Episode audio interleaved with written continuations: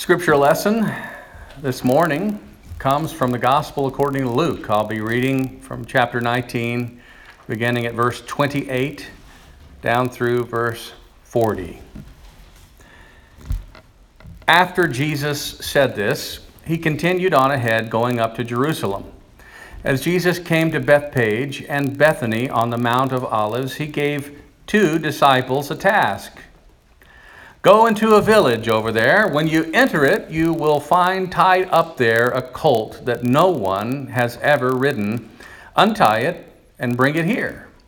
If someone asks, Why are you untying it? just say, Its master needs it. Those who had been sent found it exactly as he had said. As they were untying the colt, its owners said to them, Why are you untying the colt? They replied, Its master needs it. They brought it to Jesus, threw their clothes on the colt, and lifted Jesus onto it. As Jesus rode along, they spread their clothes on the road. As Jesus approached the road leading down from the Mount of Olives, the whole throng of his disciples began rejoicing. They praised God with a loud voice because of all the mighty things they had seen they said, Blessings on the King who comes in the name of the Lord, peace in heaven and glory in the highest heavens. Some of the Pharisees from the crowd said to Jesus, Teacher, scold your disciples, tell them to stop. He answered, I tell you, if they were silent, the stones would shout. Now, here ends the reading. May God grant us wisdom and courage for interpretation. Anytime a story gets mentioned in all four of the Gospels from the Bible, that is a very big biblical deal. This Palm Sunday story is featured in all four of the Gospels Matthew, Mark, Luke, and John. Now, Luke's Palm Sunday that we just read is, well, disappointingly palmless. Did you notice that? Calling it Cloaks on the Colt Sunday just never really took off. Nevertheless, this story shows up in all four Gospels the young colt, the shouting crowds, coats and cloaks spread like carpet on the road, and in the other three Gospels, palm branches. Christmas, by the way, didn't make it in all four Gospels. Two Gospels make no mention of Mary with child seeking room at the inn or the shepherds watching their flocks by night or the angels, or the star, or the wise men, or the babe in the manger. Even Christmas only makes it in two of the four Gospels, but Palm Sunday, well, I, have told you, all four.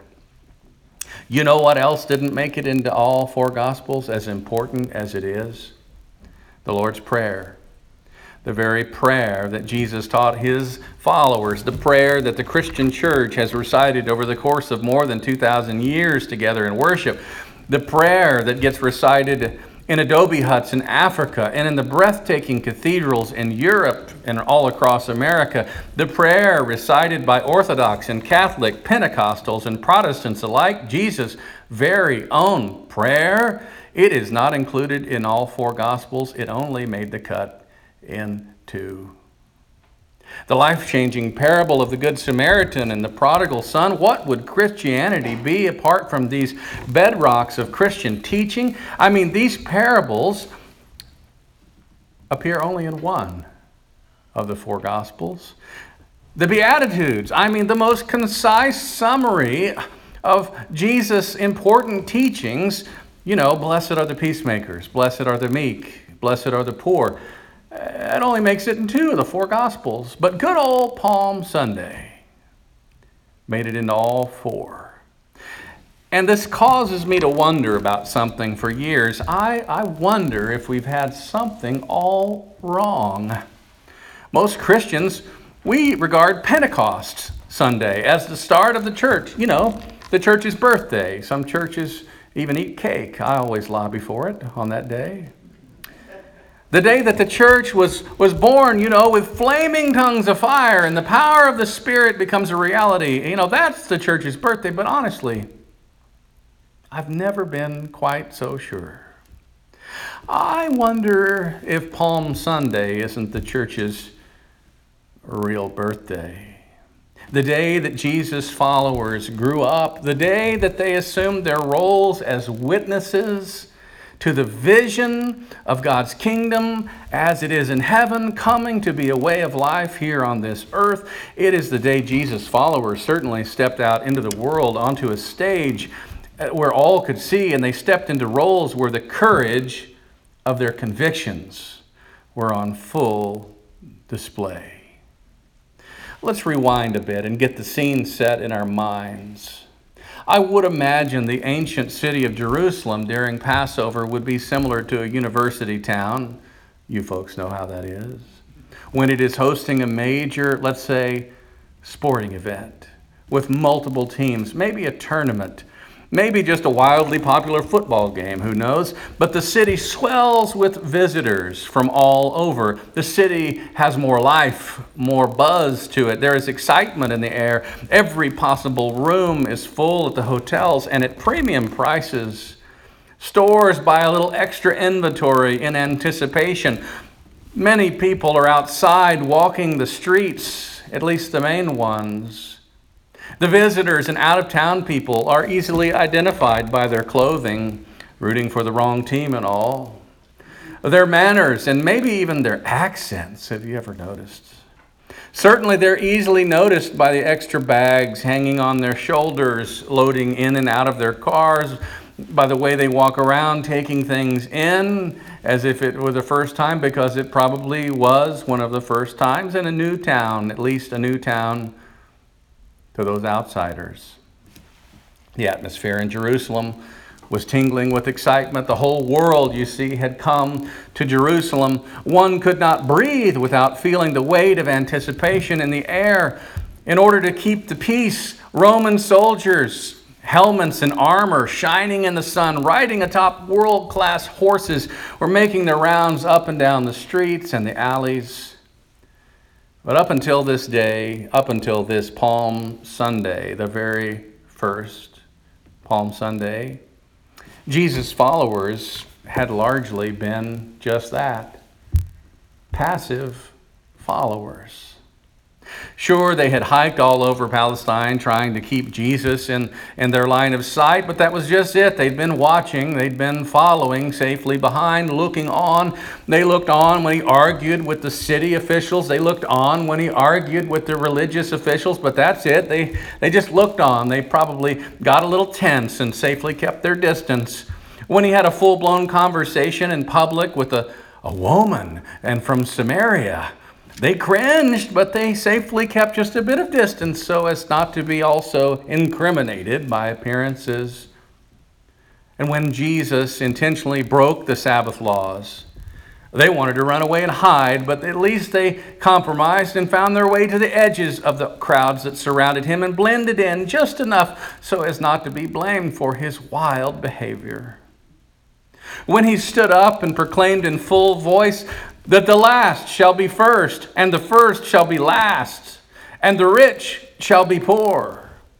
Their eyes darted around at lightning speed to see who was listening and if they'd been marked dangerous people, just like he had been by these kinds of wild proclamations. And when Jesus kissed the lepers and healed those with various kinds of ailments, they whispered quietly, but in awe. You see, up until this first Palm Sunday, the followers of Jesus, they had been passive. But on Palm Sunday, the very day that we celebrate today, a transformation begins. A seismic shift happens even as they go and borrow the young colt. Their courage is starting to find new legs these followers begin to assume the role of leaders. They're now participating. They're walking out into the middle of a world stage in the middle of this capital city during a great annual festival. And for the first time since these followers have known Jesus, they're taking up active, assertive roles as courageous people of conviction, as a people now who are not passive, but a people now who are active.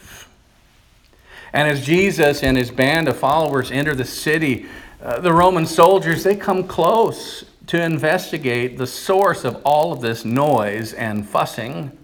And with them, these soldiers bring snorting, powerful steeds, armor gleaming in the sun, sharp, flashy swords, and giant banners bearing Caesar's image, Caesar's proud, commanding image. And serving as a contrast against this display of power and authority, this little band of Jesus' followers stage a street drama announcing this extremely controversial, even politically charged message. Their hearts, their allegiance, their lives belong not to Caesar, not to the emperor of Rome, nor to any who pretend to be God, but their hearts, their allegiance, their lives belong to Jesus, who calls himself the Prince of Peace. Right there in the middle of the streets of Jerusalem, right in front of God and everybody, they make this announcement. Their loyalty is not to an uneasy peace achieved by force and military might, but to a peace to which all are invited, but never coerced. A peace which emanates from the very heart of God. A peace that we're told surpasses all human understanding. And Palm Sunday, dear ones, is the day they could hold all of this in no longer. Palm Sunday is the day that they shout in public that they belong to God and not to Caesar. Now, you have to understand this. This is the single most dangerous and political act they could have possibly participated in. You see, for the past three years, from the day Jesus found them fishing and called on them to drop their nets and followed him, up to this very moment, the commitment to follow Jesus had been personal, it had been private, with most of the talks happening with them quietly around campfires or off the beaten trail. But on this Palm Sunday, the commitment to follow Jesus shifted from private to public and from personal to political. And I can just imagine the vast majority of nice, upstanding religious folks talking about this later after church at home. I mean, I can see their point, you know, but they're hurting their message by being so out there with it. They're setting back progress by pushing for progress too quickly. They're acting like agitators, not good church people. Besides, talking about all that's wrong with the world we live in just isn't very positive or pleasant. Doesn't get a lot of likes on Facebook. Palm Sunday shows up in all four Gospels because this day is the day that the followers of Jesus become courageous people of their convictions. They become actively engaged and begin to lead in bringing in a better world into this present reality they live in. It is the day that the church comes out of the closet. Palm Sunday is the day the church finally becomes the church and distances itself from the state and from ill gotten gain and from worldly power. Palm Sunday is the day, the moment, the hour that they definitively denounce all loyalty and allegiance to every prince and state and nation, and they swear that they will be doers of all that Jesus taught them up to this point, and move from becoming passive followers to actively engaged, courageous people of the conviction that Jesus is Lord. And if Jesus, for them, is Lord, then that means Caesar is not. And if Jesus is Lord, then Rome was not. And this is the day that we celebrate where the church becomes the church and is officially born.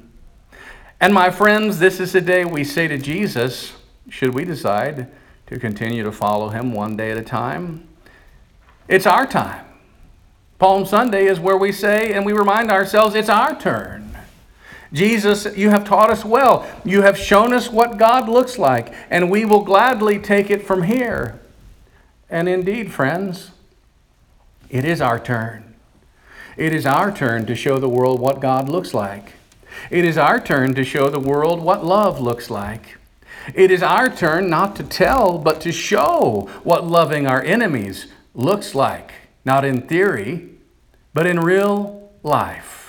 It is our turn as people of faith to rise above allegiance to any nation, for that matter, or partisan political party, and love our neighbors as ourselves, including those that are different from us the alien, the immigrant, the stranger, the other. It is our turn, dear ones, to forgive the ones who have sinned against us and to offer forgiveness, not just once or twice, not just seven times, but 70 times, seven times. It's time to show the world, to make our announcement. We declare things will be different now because we are not passive followers. We are actively engaged. In a world saturated by violence, dear ones, it is now our turn to show the world, starting with our own families and friends, our own neighbors and coworkers and colleagues. It's time to show what it looks like to follow the Prince of Peace actively, openly, to turn the other cheek. It's time. Palm Sunday says it's time.